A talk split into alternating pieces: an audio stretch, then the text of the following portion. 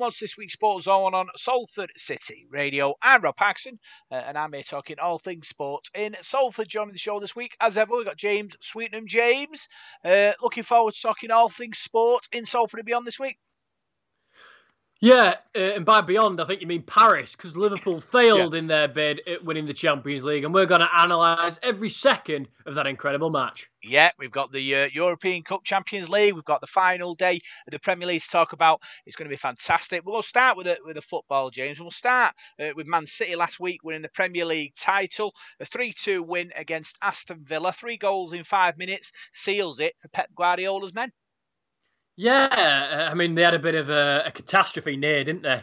Mm. But luckily for Manchester City, they managed to turn it around. They managed to secure the Premier League. And granted, Liverpool have, have made the final of the Champions League, and Michael Owen has claimed that Liverpool are still the best team on the planet, and we'll, we'll probably get to that in a little bit. Mm. But over the course of a 38 game season, it really separates the men from the boys. And there's no denying, at least in England, that Manchester City were the best team throughout the course of the season. Yeah. Two goals by uh, Gundogan uh, comes on as sub James and turns the game. That that moments like that shows why Pep Guardiola is a top top manager. Yeah, I mean Guardiola. Granted, he hasn't found that European success yet for Manchester City, but in the league, he's been absolutely fantastic. He's got such an amazing tactical awareness of the game. He knows how to find goals when he needs them, and I think uh, Gundogan was was fantastic as well. What I will say, going into next year, they're going to be even more dominant because Haaland's coming up over to the Premier League, isn't he? And I bet you're excited to see him in the midfield role. Yeah, I think it's going to be really exciting that Manchester, Manchester City managed to, to capture him. I think he's a fantastic uh, goal scorer uh, for Dortmund. He'll certainly add a lot to, to Man City's team. Obviously, a lot of people talked about uh, Kane coming in, uh, Harry Kane coming in from Tottenham, but obviously Pep Guardiola and, and the top management of Man City waited the moment uh, and brought him in.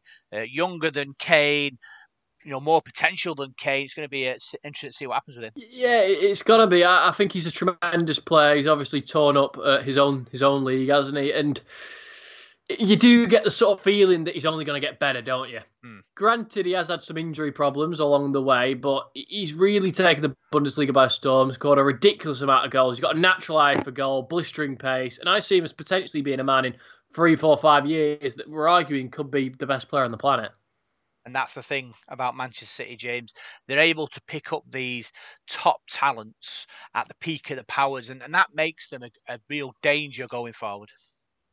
It does. Uh, Manchester City, with the amount of money, and they can seemingly do what they want. And uh, obviously, Liverpool have, have come on leaps and bounds in the last few years. And they've also taken advantage of the fact that Manchester United have completely crumbled. And we'll get on to their terrible final game in a minute. Hmm. But it's going to get to a stage eventually in Manchester City where they're unstoppable. Mm. And perhaps the only team that, that can apply some pressure to that in a few years' time will be Newcastle. Because mm. they're the only team that's going to have money, if not similar, actually more so. But for now, I mean, I, I spoke to a lot of Liverpool fans after the game, and one of their main concerns is that if they were ever going to do the quadruple, and of course we'll get onto their game, but this was the opportunity. The amount of money that City have got in, it's going to be impossible to tame them for much longer. Their reign of terror is going to begin, and I think it's going to begin very soon. Well, I, I, I think with football, James, not necessarily the, the, the club with the most money becomes the most successful. Don't forget, it took a while for Man City to, to reach uh, this point. Pep Guardiola being the best coach in the world at the helm is a big factor in that. And obviously, if Pep Guardiola decides that he's had his uh, moment at Man City and decides to move on, that's when possibly the wheels might might come off. But at this moment in time, Man City fans will be celebrating the fact that they've got the best coach in the world, they've got the best team in the world, and they're backed by the owners who have the most money in the world. Yeah, I mean they're lucky for the time being, aren't they? Uh, the money coming in isn't going to slow down anytime soon it's difficult because obviously they're bringing in all these world class players, and that's not worked for Manchester United when they brought in the, the Di Marias and the Falcaos and the Sanchez's of this world. Mm. It is working for Manchester City, but that's because they're not buying one or two or three of these type of players. They're buying 10, they're buying 15, and eventually it's going to have to work. So it does make them tough. But as we've seen Liverpool, who have a fraction of the money, they were two games away from winning a quadruple this season. So there are teams within the realms. Yeah, Well, I think with Liverpool, they have that kind of history, don't they? And you know, they they also are backed by a you know by a sizable uh, amount of money, um, and it's it is important. To, to, to remember that these top teams all over Europe are sort of uh, owned by billionaires. So you know the money is there, and you, all you've got to do is make sure you have a coach who knows what what he's doing and players who know how to play. Yeah, I mean, I suppose it's within the management, isn't it? Picking the correct players uh, and not just picking the ones who are going to do the best shirt sales, picking the players who are genuinely going to make an impact because that's something that the Glazers get criticised for so regularly. Is just going for men who are going to bring in the most shirt sales. Mm. I believe that Guardiola has managed to get a better system going at Manchester City where they're selecting the right players who fit his squad and fit his style of play. Obviously, looking at the Man City sort of team, who do you think stood out this season for you? The Manchester City team. Yeah. Obviously, there's a lot of fantastic players in that team. De Bruyne is sensational. Mm-hmm. Uh, I think he's the one I'd probably go for. What about yourself, Rob? I'm thinking Bernardo Silva. He's been, um, you know, fantastic. Rodri, um, Cancelo. You know, the, the surround they've got a team full of, of fantastic sort of players. Uh, Phil Foden, you know, Mahrez. You know, they've got quality all over James, and that and that is why they are where they are. I remember when, when United ruled the roost in the sort of the night, uh, late nineties, early two thousands. We had, you know, a really good squad then where you had internationals in the first team and also internationals in, in reserve as well. And that's the kind of thing that Man City have at the moment. They've got the quality um, to, to be able to move the team around, but still have, have that uh, ability to beat teams, and that's the important thing. And that's the thing where Pep Guardiola has to make sure that he keeps that quality up. Yeah, he does. it's a conveyor belt, isn't it? You can't take a break. Hmm. You can't rest on your laurels. You've got to keep pumping out. You've got to keep pumping out these results. So that's all you can do for the time being. I think Manchester City are, are going to continue to fly. Uh, they're in a position right now where, aside from Liverpool and, and possibly Chelsea, they have got pretty much free reign. Hmm. But if you switch over to the other Manchester side now, Manchester United, yeah, pitiful final game against Crystal Palace. One on the previous show, I said it's a game that you might not even have them as favourites in, which is peculiar because Manchester United should always be favourites going into that game. But as predicted, they failed to get the result. And what do you make of that? And then just Manchester United season as a whole? Yeah, disappointing result away at Crystal Palace. Lost 1 0. Kind of sums up Man United season, really. Didn't look like they were going to score, didn't look creative. Uh, Crystal Palace wanted it more. Um, and you worry for, for, for the players that they, they've got thankfully, it's the end of the season now, and, and you know, obviously with a new uh, man in charge, it gives him a chance. He was there on on uh, Saturday to, to watch the team and see how they function. I'm sure he'd be talking uh, to Ralph and, and getting his point of view on, on players and who are in the squad and where Manchester United need to improve. But it is it's a, it's a sad state of affairs that Manchester United are in this situation. Uh, it comes down to, to bad management at a higher level, in my opinion, bringing in players that don't fit the system, uh, switching coaches quite a lot in this pit last sort of five, six years since Ferguson's left. Uh, and it's kind of created a mishmash of players who can't play in a system or won't play in a system, uh, and ultimately has caused Man United's uh, demise. What about you, James? The players don't want to play for the club, do they? No. That that's pretty obvious. You've got your Cavani's, you've got your Paul Pogba's, great, fantastic, skillful players. I mean, you don't get many better goal scorers than Cavani. You don't get many natural passers like Paul Pogba. But if they don't want to represent the club, then they're pretty worthless. Granted, they're going to do massive shirt sales, and that's good for the club. And yes, they can have spectacular moments. But all in all, if that motivation isn't there, they're not the sort of players that are going to see the club forward. And that's the issue because we keep buying these types of players. For me, Erik Ten Hag coming in, he needs to completely revamp the squad, get rid of those players, get rid of your Pogba's, your Cavani's, etc., and look to rebuild. And I don't care if he's bringing in random players from Ajax that I've never heard of or, or wherever. As long as they're going to do a job for the side. And as long as they're going to do that job for several seasons, that's what I want to see. However, he's going to get the backing to do that. I'm not entirely sure because it doesn't really matter who's been the manager, whether we've had Ole Gunnar Solskjaer, Ralph Rangnick, going back further, Mourinho, Van Gaal, etc. They've never been backed. Now it's so pivotal. We're at a point here of the worst Premier League season we've ever had. Do we want to get worse? Because that's very much possible because we've got worse throughout the season. If anything, we started a lot better. Mm. It's going to go horribly wrong if we don't make change. And how bad are the Glazers going to let this club go before they say enough's enough? Are they ever going to say that? Well, we need complete backing of Ten Hag, and that's the only way forward, in my opinion. Yeah, I, think the, the, problem is Man United are a massive cash cow, aren't they? And I think regardless whether Man United finish first or whether they finish eleventh, um, the the the money side of the club will turn. The wheels will generate uh, money for the Glazers, and I don't think they're you know interest is in winning stuff really.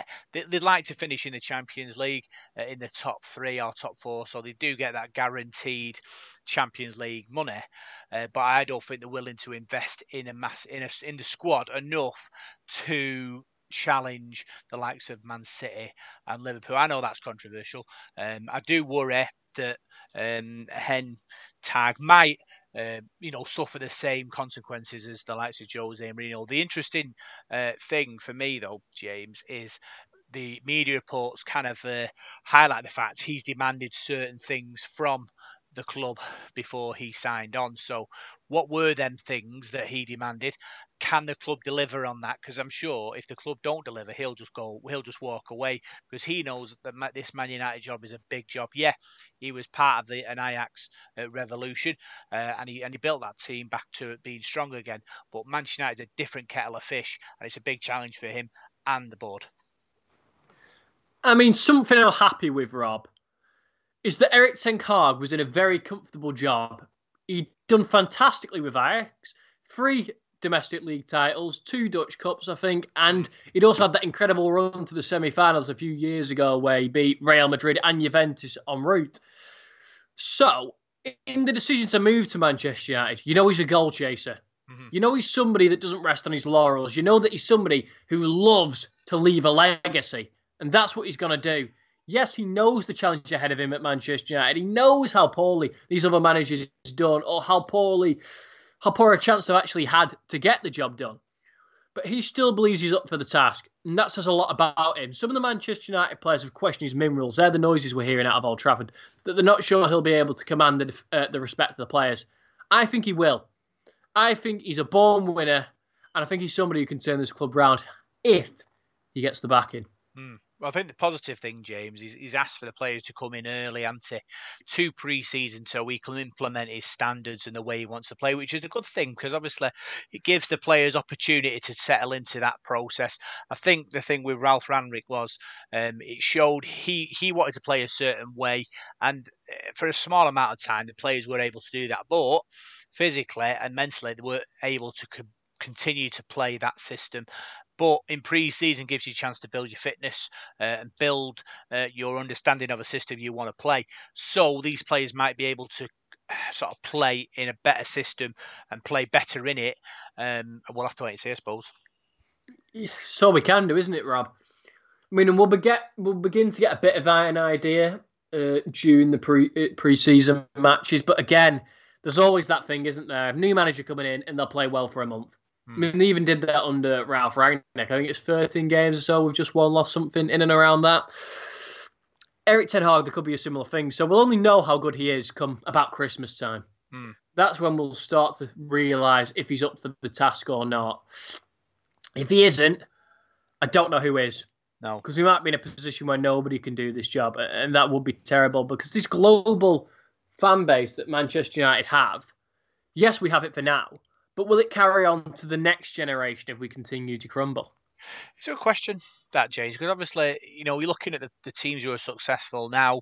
You've got Liverpool, who are, you know, a giants of European football, and you know their success in this kind of seventies and the eighties, um, sort of sort of built a big sort of following, uh, which kind of carried on through sort of the 90s and the 2000s and 2010. Now they're successful again. So you're probably going to see another uh, rebirth of Liverpool fans uh, in and around the world because Liverpool will be dominant. But like the Man City domestically, you know, we always talk about Manchester being red and uh, Man City not having much of a presence. But if they are con- going to continue to win uh, league titles and and and win that European Champions League, who knows what might happen? That might swing in City's direction. The you know the population of Manchester might turn blue.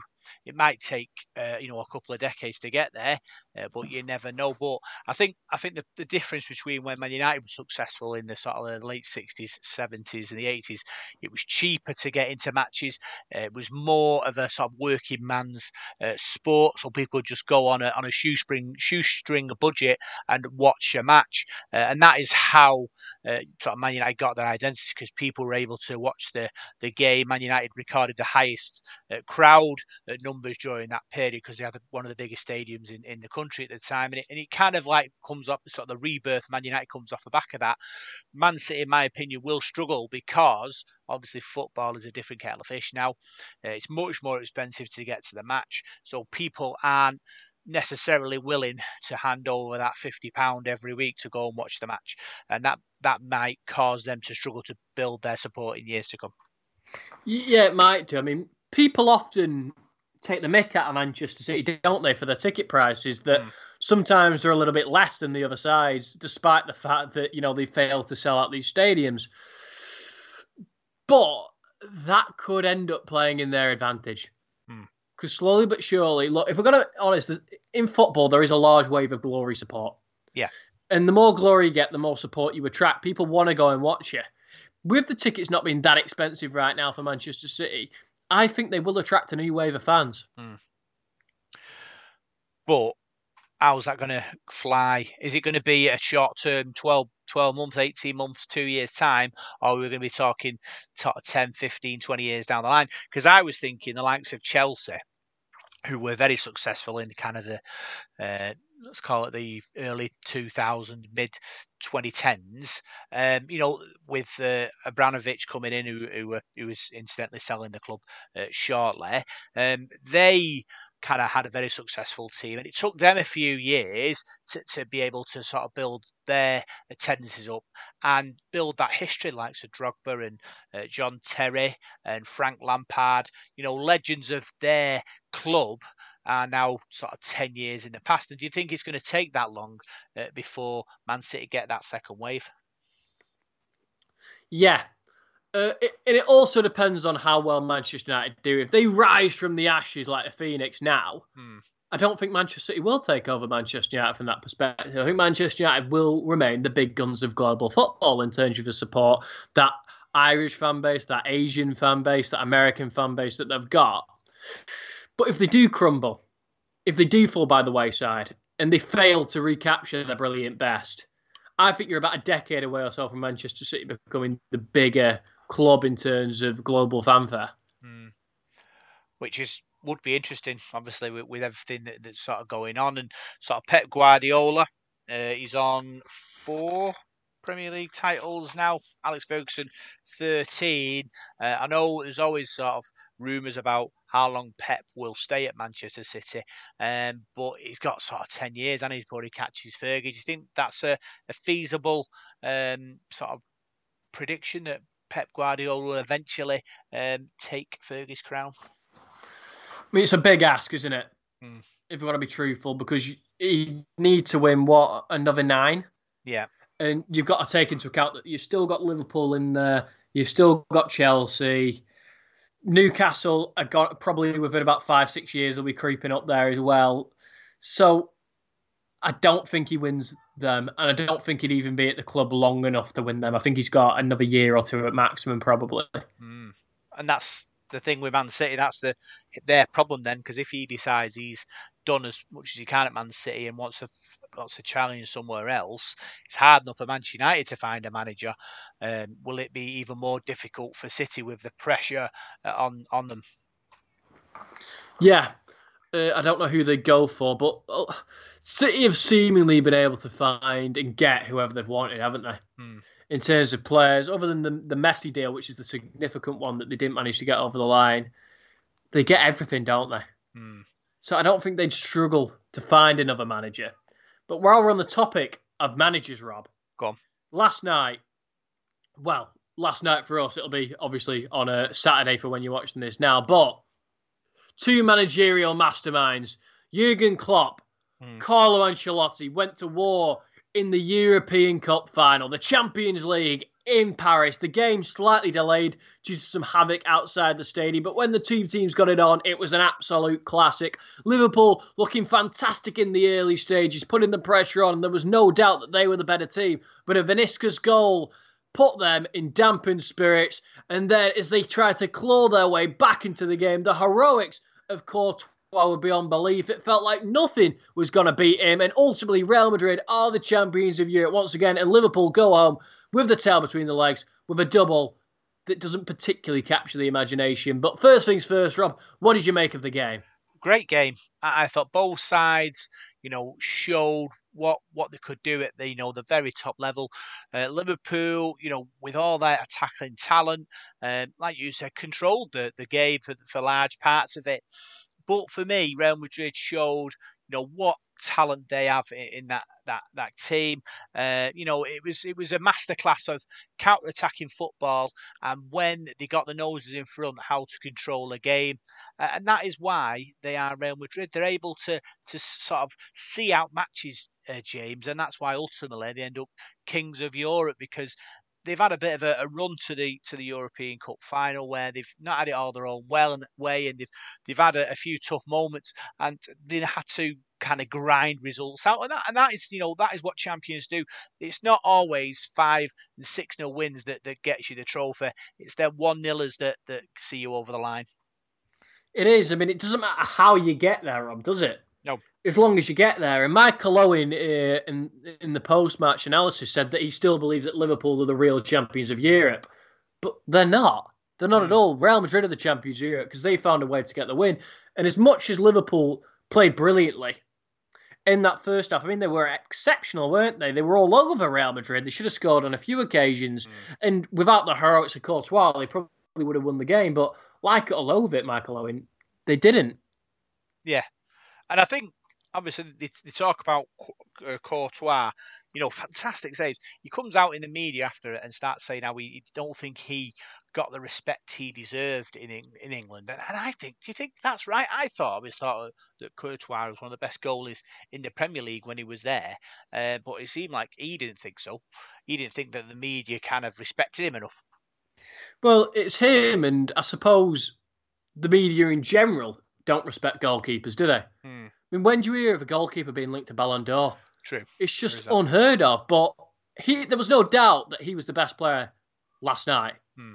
He was exceptional, and it's a shame that these men. I'm not saying necessarily saying that Courtois should get the Ballon d'Or, but I think there needs to be more importance placed on goalkeepers, placed on defenders, because all the heroics get given to Ronaldo and Messi and Neymar, and then even Modric in the midfield. But the back line and the keepers never really get a fair shake, in my opinion. Yeah, and that, and that's the problem you see. Um, likes of Benzema uh, and Modric, they're the kind of headline grabbers, aren't they? Uh, but last night didn't really do kind of that much, really. I know uh, Vinicius Junior, Vinicius was, you know, the goal scorer, but were the big names in that in that Real Madrid squad. Um, it was more the system and there's a tactical nous of the players that won the game. It wasn't individuals uh, doing individual stuff, apart from Courtois, who was uh, saving everything that moved. Yeah, I mean, it really did feel like he was unbeatable, didn't it? I mean, mm. Scoring that goal, what an amazing moment to him. And it's a testament to the power of self belief because when he first moved to Real Madrid as one of the most highly touted young players in world football, mm. he failed to hit the ground running. But over the course of believing in himself over the course of a season, actually having changed his number to uh, what he'd previously had at his old club, the number 20, he found the mental strength to keep going. And now he's riding a wave in momentum, scored one of the biggest goals in the history of the club. And I suppose that's a testament to if you believe and if you keep cracking it on, you can get over these bad runs of form and return to your best and prove that you are just as good as people say you are. Yeah, uh, and obviously that's a good thing. Obviously, mentality in sport is everything. But talking about sort of mentality and that winning mentality, uh, Carlo Ancelotti uh, is the first coach to win four Champions League. James, we uh, talked about top coaches uh, in in the world a few weeks ago, uh, and now he's got four Champions League titles. He's got to be in and about that. He has. I don't even know if we mentioned Carlo no. Ancelotti the other day, so probably quite disrespectful on our side because he's a brilliant manager. Mm. And it's bizarre how he obviously he spent a couple of seasons in the abyss, didn't he, with, with Everton and then in Italy, and now he's back, back to his best, and it's clear that he put the tactics together to beat Jurgen Klopp and that's something that many managers struggle with, especially in knockout competition. It was the first time they've, they've lost in knockout competition, really, of course, having won the League Cup and the FA Cup. So Carlo Ancelotti did something that no other team could do in three competitions. So incredibly impressive from him, and it just it's a testament to how good a manager he is, Rob. Mm. Yeah, I agree with that. I think obviously to, to to win eh, sort of the European Cup that many times, it, sh- it shows how good you really are. And people talk about the Fergusons uh, and, and and all the Guardiolas and, and the other sort of managers who have managed to, to win the European Cup on, on different occasions. And you know he rightfully is in that in that in that kind of group of managers now, and he's got opportunity to win you know a couple more during his his rest of his career. I mean, if he can carry on in the form that he's in right now, he's guaranteed to win another, isn't he? Mm. But where's Jurgen Klopp going to go from here, Rob? Because a few games ago, they had an amazing opportunity to complete a quadruple, didn't they? And their hopes have been dashed in front of their very eyes. Manchester City securing the Premier League, Real Madrid beating them despite their impressive performance. They come away from the season with a League Cup and an FA Cup. Yes, impressive, but not what they would have wanted. Today in Liverpool, they're doing a parade what do you think the atmosphere is going to be like? And do you think Liverpool will come away from this feeling like it was a successful season? I think it's it's a one that got away in it. They, they were two games away from a, a, quadruple to be the you know the arguably the greatest uh, team of all time. Uh, a quadruple would have would have definitely secured that. To end up with a domestic double. Uh, where they haven't didn't score in either cup final, won them both on penalties, kind of makes that thing is is are they as good as as you know people think they are. Obviously, when the pressure is on, um, can they see themselves over the line? Yeah, domestically they've got some fantastic players, and you know they do tear teams apart. But it must be a worry for for uh, Jurgen Klopp that when these pressure games come, they aren't able to perform. Yeah, and something we said going into this final was that Liverpool actually were the mentally stronger hmm. because Manchester City crumbled in the face of Real Madrid when they nearly got that game over the line. Whereas when Villarreal put the pressure on, Liverpool were able to rise and cross that hurdle. Mm. Did they simply just have the easier team to beat? Looks like it. Looks like it, James. And and obviously, you know, there'll be celebrations in Liverpool. I have no doubt about that. And and I do feel that you know it was a massive moment uh, for uh, Jurgen Klopp because if he had won a quadruple, then that would have been him above all, above the Shanklys, above uh, the Paisleys, above the Busbys, above the Brian Cloughs, above the Alex Fergusons. He would have been the man above them all because they had never managed that. So for him to now end up with a domestic double, yeah, still fantastic, still among a, an elite of managers who managed that. But was like you said before was this his one moment uh, to to to leap into greatness and has he just missed it i think so the opportunity to win a quadruple doesn't come around very often rob no I mean, can you remember the last time a team genuinely really threatened this and Liverpool were two games away? Mm. If you're going to do it, this was the window. Mm. And it kind of comes down to sort of sort of mental fitness and, and physical fitness that, you know, going back to the well again, don't forget they've lost to Man City in the Premier League kind of sort of two times in the last day of the season. So how many times will they be able to keep going uh, to that well and, and keep looking for the water um, and, and not come up with it? I mean, it gets more and more difficult, doesn't it? I mean, look at Manchester City in the Champions League now. Mm. It, it, feels like they've just got a mental block from yeah. winning it. And that and that is a problem. And talking about problems as well, James, uh, Wrexham played Grimsby uh, in the National Conference League, and they lost five four. Uh, 119th minute winner, and uh, it would it was a dramatic uh, game. Uh, Ryan Reynolds, the Hollywood star, is kind of the owner at Wrexham, and uh, he was there watching him. Uh, but that scoreline was proper Hollywood. It is. It's the sort of game that you couldn't script, isn't it? The sort of game from films. But it's happens occasionally, doesn't it, in football? Mm. That you have these unbelievable games, these unbelievable moments. I mean, one that stands out to me in, in that sort of similar scoreline was the 4 4 between Arsenal and, and Tottenham yeah. back in, I think, 2008 9, mm. or maybe 9 10. But that was a terrific game with so many goals, so many twists, so many turns. And I can't imagine what a game of that caliber was like for these fans. Yeah, obviously, you know, Wrexham in the, the National League, you know, they've got time. Uh, as long as Reynolds uh, just continues to invest into that team, I don't think be very long until they're, they're up in the in the you know the football league at least. No, most certainly not. I think if they continue on their current trajectory, they'll be they'll be uh, hitting up the big boys pretty soon, Rob. But uh, something that perhaps to uh, conclude the uh, the football thought for this week. Yeah, uh, I had a look at an interesting article recently, uh, inspired by the Kylian Mbappe recent contract clause at PSG, in which obviously he committed that U turn, decided to stay in France, based on the fact that he'd be able to select his own teammates, handpick his own manager, all that sort of stuff. An interesting clause. So I've had a look at some ridiculous ones over the years, Rob, and uh, I've got five for you here. go And I thought you could just give me a quick a quick look. So here's the first one for you. Yep. Dennis Bergkamp had a no-fly clause put into his contract due to the fact that the scorer somehow was capable of walking out in front of thousands of fans without a care of the world and bagging goals non-stop. That wasn't a problem. But getting on a plane was. Mm. Therefore, he wouldn't fly to European away games. He'd travel when necessary, and he forced the club to put a contract in his clause so he wouldn't have to get on a plane. I mean, what do you make of that, Rob? Well, that's a bit of a, a bit of a stinger. Obviously, you're paying him 30, 40 grand a week, and he says, I can only play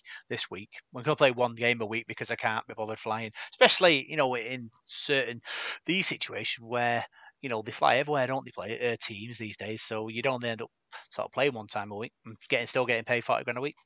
Yeah, and this is one that I think would be close to your hot run because I can imagine you taking one similar to this. Ronaldinho had a contract clause placed in his contract that he had to be allowed out to hit the town at least twice a week. and as a party animal like yourself, it's sort of the sort of thing that you'd request. Yes, it's in my contract at the uh, Sports on the Salford City Radio. I've got at least uh, two days party in a week, uh, and I fully, you know, I'm confident I'll continue to exercise that uh, rule. I mean, you've been exercising it non-stop for the last few years, Rob. but looking at the next one, we've got Luis Suarez, and of course, a man who likes to take chunks out of his opponents. He had a no-bite clause placed into his contract at Barcelona. Mm, that was uh, liquids for for Louis. Most certainly, and then Giuseppe Reina. This is interesting. Every season, he demand a new house built for him. Right, Lego. That'd be that'd be me. Lego. Uh, Only cost about a fiver. Money well spent. Money well spent. I mean, I'm not sure how much it would cost to build a whole entire house out of Lego, Rob. uh, and I imagine you have to, to break the bank for this. Yeah. But this is the most interesting one. Spencer Prior. Okay. So he was brought into Cardiff under Sam Hammam, the old, uh, the eccentric manager, if yeah. you remember him, and he refused to sign the player unless he agreed to indulge in eating, and this is a delicacy in his country, a sheep's oh, yeah. testicle. So he wasn't able to sign for the club unless he agreed to do this. So ultimately, Prior agreed. So he sprinkled it with salt, tucked in. Ultimately, he was relieved to find out that it was just chicken. But uh, a pretty interesting one, and it goes to show how far people are willing to go to get to the club of their choosing. Everything tastes like chicken in that situation, James. It has to be said. Yeah, you've just got to you got to believe in yourself, haven't you? But now I think you and Rob, uh, you and Paul, sorry, are going to talk rugby league. So before we, we go into the rugby, uh, we're joined by uh, Paul Whiteside from the Devil in the Detail. Paul, just two reactions to the big news stories um, of the weekend. Uh, Ralf Rangnick has uh, decided to leave Manchester United and take up his uh, national coaching job full time at Austria. Uh, what do you make of that? Obviously, he was supposed to be doing a bit of consultancy at Manchester United, but uh, both parties decided he's, uh, best concentrating in Austria. Yeah, a bit of a shock, really. Yeah, um, you know, I think a lot of people were expecting him to to be there next season, but I don't know. It makes you wonder whether something's gone on in the background. I'm not. I'm not too sure there. And yeah, it's a, a bit of a surprise story, really. That Rob. It is. It is, Paul, and obviously, you know, we've we've been talked about, you know, uh, what he was going to do and help and help the new the coach, and now obviously all them plans are, are up in smoke, aren't they? Yeah, they certainly are. So I'm sure the club will have something else uh, in line, won't they, for uh, you know to to replace him or, or whatever. But uh, got a new manager now who's coming as well, haven't you? And he seems to be making his mark already, doesn't he? And uh, you know the the only way is up next season, really, after a really disappointing season this year, particularly with the way the, the club finished it, you know, last week on the last day of the season, going out with a bit of a whimper really against Crystal Palace. So uh, so yeah, I think they've got to start looking up now and. And I think um, you know it's, it's about time some of the players you know stood up and were counted because um, he's been very very disappointing for them. Yep. Final bit of uh, football news: Notts Forest promoted to the Premier League. They beat they won one 0 against Huddersfield. Uh, won the biggest game in English football, getting promoted to the Premier League. Yeah, it certainly is, and it's nice to see Nottingham Forest back. I think they're about 23 years since they were in the in the in the top flight in English football, and they're one of the. Um, I think all the sides, all the English sides who've won the Champions League will all be in the Premier League next season, won't they? Because mm. uh, Forest are one of those sides that won the European uh, Cup as it was then. Aston Villa, I think Chelsea, United, and Liverpool, so they're all going to be in there next season. Um, and and it's good. I think it's good to have Forest back in there. Um, you know, in the east sort of Midland side, and uh, you know they've uh, fanatical supporters there, aren't they? And they've had a really good season. They probably weren't one of the, the teams I expected to get promoted at the start of last season, but uh, you know, good luck to them. They were always a good side in the in the league, and what a history there. And uh, yeah, I'm sure they'll make a good fist of it. Yep. So let's talk rugby league now, Paul, and the Challenge Cup final. Wigan victorious. They beat Huddersfield 16 points to 14. Talk us through it.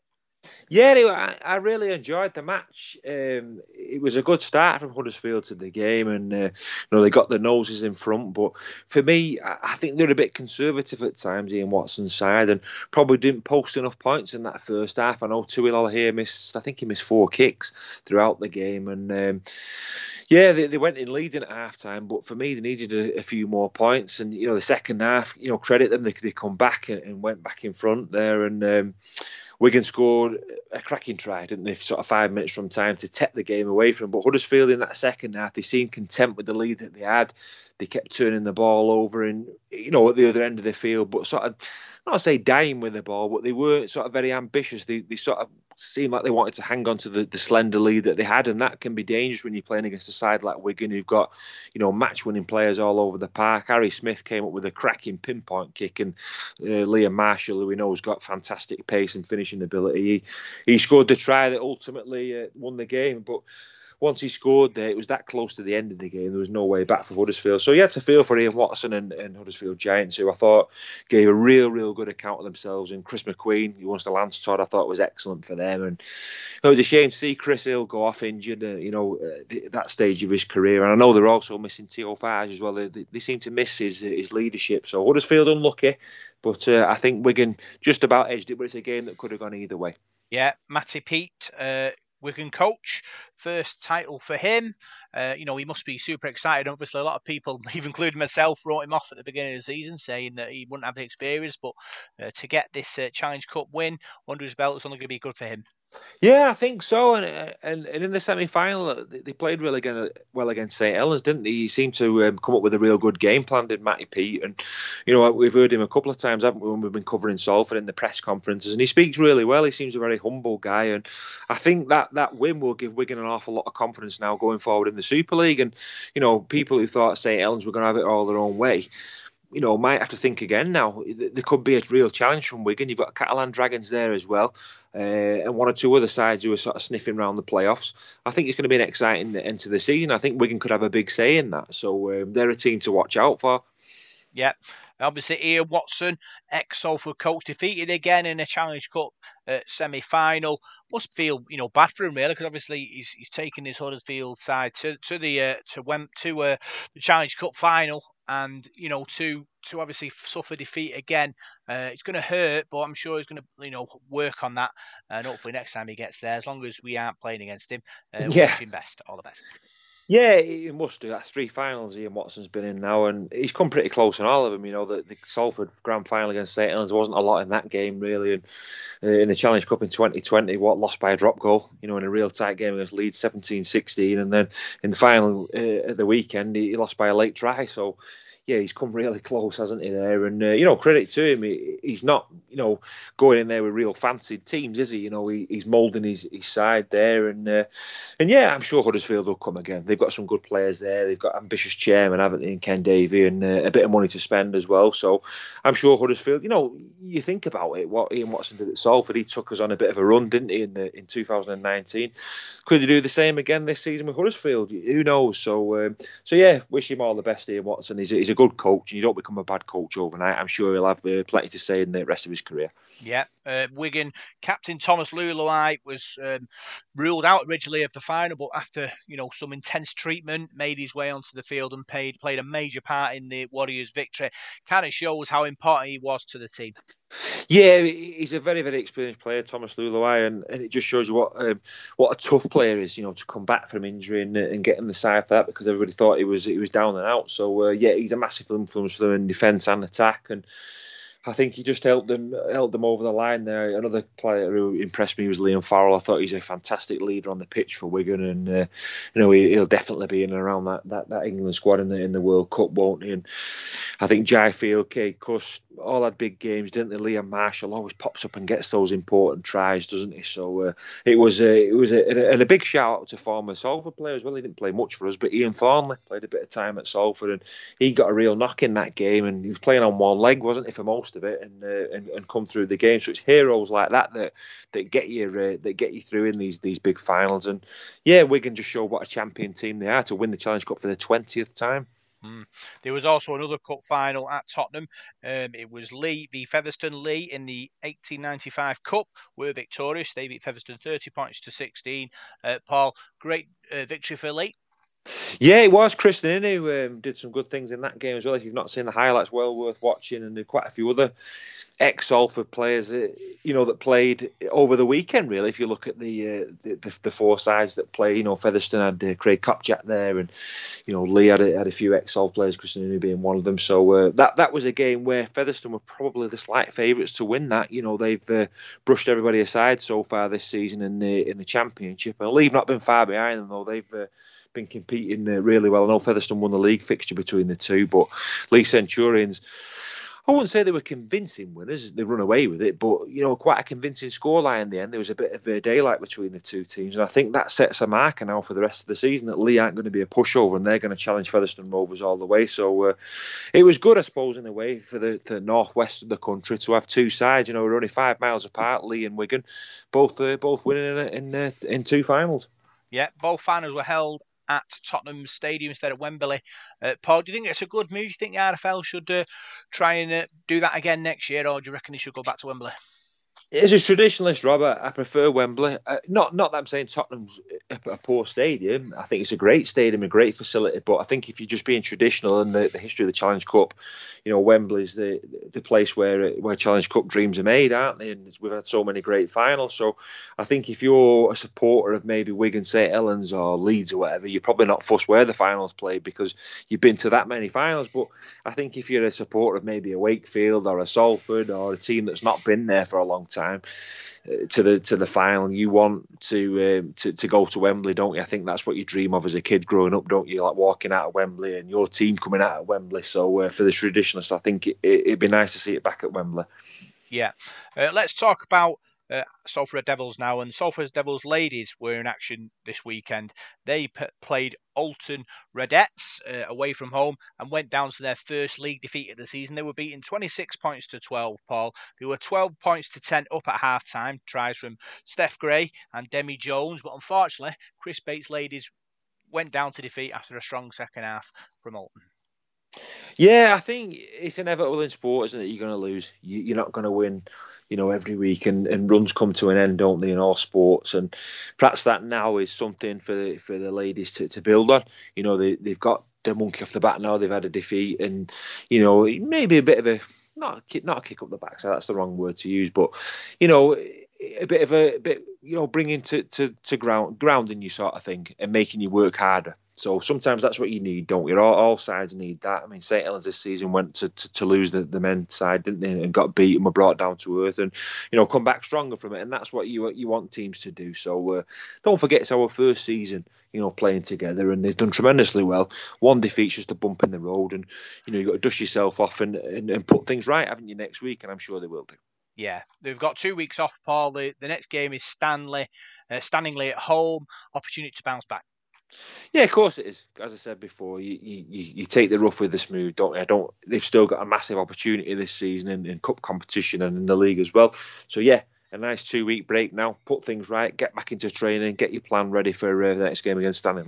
Yeah, uh, the men's team didn't have a, a, game this week because of the Challenge Cup, uh, but this week they're away at Hull Kingston Rovers. Hull Kingston Rovers in a bit of free fall at the moment after coach Tony Smith announced his departure. Um, not really won a game since. Seems a bit of unrest in the camp as well. So opportunity for Paul Rouse may take advantage of that. There certainly is, yeah. I mean, they've lost four on the bounce, I think, in the league, and two of those games they were nil, weren't they, at Leeds mm. and Castleford. Uh, and they were beaten convincingly in the Challenge Cup semi-final against Huddersfield. So, yeah, since Tony Smith's announced he's leaving at the end of the season, they, have they've, they've been really poor. So, and I think they've they've got quite a few injuries. Hull KR as well at the moment. I mean, I know Salford have had a lot of injuries, but Hull KR have got a few players out. So, uh, this this is a massive opportunity for Salford. I mean, we've not got to worry about Hull Kingston Rovers. We've got to go there and do our bit you know, we showed against Castleford and Leeds that we've got some quality players. I mean, you look at the three quarter line at the moment, Tim Lafai, Joe Burgess playing really well, Brodie Croft and Mark Sneyd at half back. You've got Ken Sio and Deon Cross on the other side. The pack's playing really well. So we've got to take that that confidence from the, the Leeds and the Cast wins and make it three from three. And if we can do that, you know, we teeter on the brink of the playoffs. We're only two points behind the playoffs at the moment as the way things stand. So, uh, you know, a real good push now to the end of the season, and who knows where we can end up. Do you think playoffs are a credible opportunity for Salford?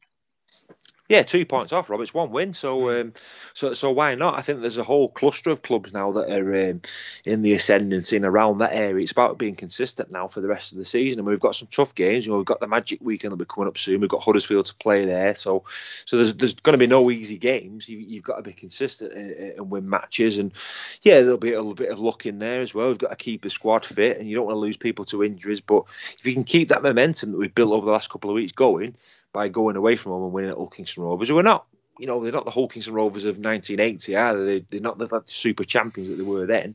They're a, they're a beatable side, but we've got to be consistent and go there and do the business. So, uh, so yeah, that's going to be the test. But I don't think it's beyond our uh, beyond the realms of possibility, Rob. I think we can do it, but uh, there's a lot a lot of hard work to be done to get there.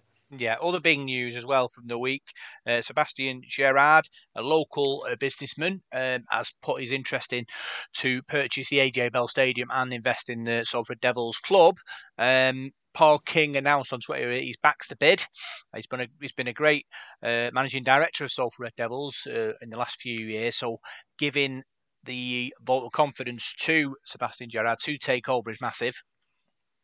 Yeah, that's right. I suppose it'd be nice if we could um, perhaps perhaps hear from Sebastian Gerard. You know, if the club could interview him, I don't know how that works. Or they could just find out what his intentions are and, uh, make it public, really, because we've heard a lot of things and there's there's stories uh, bounding about. So it'd be nice to get some clarity on it and a bit of uh, you know a bit of background and just see, just see what what what, what he's after. So um, yeah, any help that you can get, you know, it'd be amazing. And if we could get somebody to, to buy the stadium and invest in the club, that's what you're after because you know we speak about all the time. We sort of not really got a, we haven't got a benefactor, have we? A lot of other clubs have, and you know you're playing behind. Um, behind the eight ball, aren't you? Really trying to compete with them. So anything would be a great help to solve. We're not awash with money, and if we could have somebody to to help us out financially, and it'd be absolutely amazing. So it's a, it's an exciting storyline that, and one we'll have to we'll have to follow closely. Yeah, it was obviously uh, John Wilkinson, you know, great chairman over the years. Marwan Koukash in and out. And then you've got Paul King, who steadied the ship. Uh, and now, obviously, it's Sebastian Gerard, who, who might be the, the next one. It'll be interesting to see how, how he compares to the other ones. Yeah, he will be. I, would like to see Paul King stay involved at Salford, whatever happens. I think Paul's uh, really has steadied the ship after some rocky years, hasn't he? And uh, you know, he's a supporter as well, who, who's followed the club for a long time, and that that's what you want your uh, your owner and your chairman and your people at the top to be. You want them to be custodians who look after the club and nurture the club and uh, and and have the club at heart. So as long as we've got somebody like that steering the ship and helping out, looking over it, I think uh, we'll be okay. Yeah, the upcoming Wigan game, the club have announced special offer for army personnel to come and watch the game. It's great, obviously, we're uh, trying to attract these uh, heroes who put their lives on the line uh, week in, week out, day in, day out for our safety, both here and abroad. Yeah, definitely, Rob. That's a that's a good thing. That I thought when you you mentioned that fixture, then we are going to say it's been moved again because they said to this time of year fixtures start to get moved around for television and things like that. But no, that's another massive game for us against Wigan, and uh, it'd be great to see uh, see as many down there as we can at that game. And uh, I think it's great that we look after our personnel like that. Yeah. Um, let's talk uh, Swinton Lions now. Uh, they've had a week off uh, this week because of the Challenge Cup. Obviously, Allan Coleman's men finding a bit of rhythm now in, in the league. Obviously, after a, a couple of defeats early on, they've, they've, won a couple of games, and it's kind of important. Obviously, they, they build on that. They've got they got relegated into this division uh, last season, and they are among the favourites to get promoted. So it's about sort of making sure that they stay with the pack uh, and uh, make that impression coming up to the playoffs. Yeah, it certainly is. It's not all about first past the post in rugby league anymore, is it? Now in these divisions, it's about you know being being there or thereabouts at the end of the season, coming with a good run and, and making your mark in the playoffs, isn't it? But you've got to stay among that pack and get into the playoffs. And in that league that Swinton are in at the moment, that League One, there's an awful lot of teams in there who are who have got ability and and, and have, you know it's quite an even league. It's going to be tough to to call it this season, and it's a challenge every week, isn't it? So you've got to make sure you're consistent against the teams around you, and then challenge the teams that are above you as well. So I know Swinton had a couple of blips, didn't they? But uh, like you said, they've had a couple of good wins, and they're starting to to settle down in that league now and, and look a force, which is good. Mm yeah, um, it is interesting to, to see. Obviously, they've got uh, Oldham uh, this week away, a local derby, um, and obviously, you know, full of passion, full of fire. It's going to be certainly exciting. Yeah, they've been meeting the former coach as well, won't they, Stuart Littler? So uh, that's another uh, conundrum to throw in there. But Oldham were, were disappointing last week. They got well beaten against London Skolars, didn't in a, in a game where they were fancied to win. You know, that was a game where people had Oldham down to win that game, and they were, uh, yeah, they were well beaten. So that was a disappointment for, for Oldham there, and they they've been in and out this season and quite quite patchy with their form and been disappointing. So Swinton will have their eyes on that game, and I think they'll be favourites to go and win it, and it's up to them to go and come home with the goods yeah, we, we talk about obviously Salford Devils uh, action in the community through the uh, Salford Devils Foundation, but Swinton have been busy as well. They visited uh, Folly Lane uh, this week uh, to talk to the youngsters and, and train them there. And it's great because Folly Lane is a you know a very traditional Swinton club and there's great links uh, with them through the players that play for both. So it's fantastic that the Lions have you know linked up there with them. Yeah, yeah, Swinton, Swinton's like feeder club has always been Folly Lane. Really, um, I know people who, who, work at Folly come and support but it's Swinton as well, definitely. And you know they need to work in the in the community there, and you know to have to have a community club like that and a junior club you know, to, to, to feed off really is is great. And uh, the more the, the, we, say it all the time, don't we, about clubs in the local area. The more that Salford and Swinton work with these clubs, the better. You know, you've, you've got to support your grassroots and and, your, and your, your, your kids that are playing the game, and uh, and they'll come and support you. You've got to support them ultimately, and uh, you know that's great for, for those those people around there to have Swinton come into their training sessions and working with them because uh, you know, but you know, youngsters growing up they they idolise these players, don't they? Yeah, and with 80 seconds to go, Paul, they've got a young Lions development program for under 12s, under, under 14s on the 30th of May. Uh, it's obviously exciting times for any Lions fan. Yeah, certainly is. We know Swinton Lions do an awful lot in the community, don't they? And um, you know they've got uh, really good community links into it, and a lot of good people working there, and uh, that's another good program to, to get involved with. So, you know, a lot of positive stuff coming out of both Salford and Swinton, and uh, both clubs have got a massive sort of second half of the season to look forward to now, and it should be really, really exciting. Yeah, 50 seconds to go. It's at the AJ Bell Stadium, and they've also got agreed a new sponsor uh, with HD Solicitors, so it's great they're getting uh, local companies involved in the club. It certainly is. As we say before, all the money that comes to the, the, the clubs is massive, and uh, sponsorship is it, it's big, isn't it? And uh, you know, Swinton, like I said, getting good uh, good sponsors there, that's good for them, and we wish them all the best on the sports zone for the rest of the season. Yeah, it's going to be exciting. Obviously, you know, we're covering both Salford and the Swinton. It's super exciting. Don't forget, you can get your tickets uh, for the game. Go visit the club's website uh, and purchase them there. Big thanks for tuning in to the Sports Zone on Salford City Radio. I'm Parkinson. You can find us on Sports Zone on a Tuesday and a Thursday on your local station, Salford City Radio. Big thanks for tuning in, and we'll see you next week for more Salford Sporting Chat.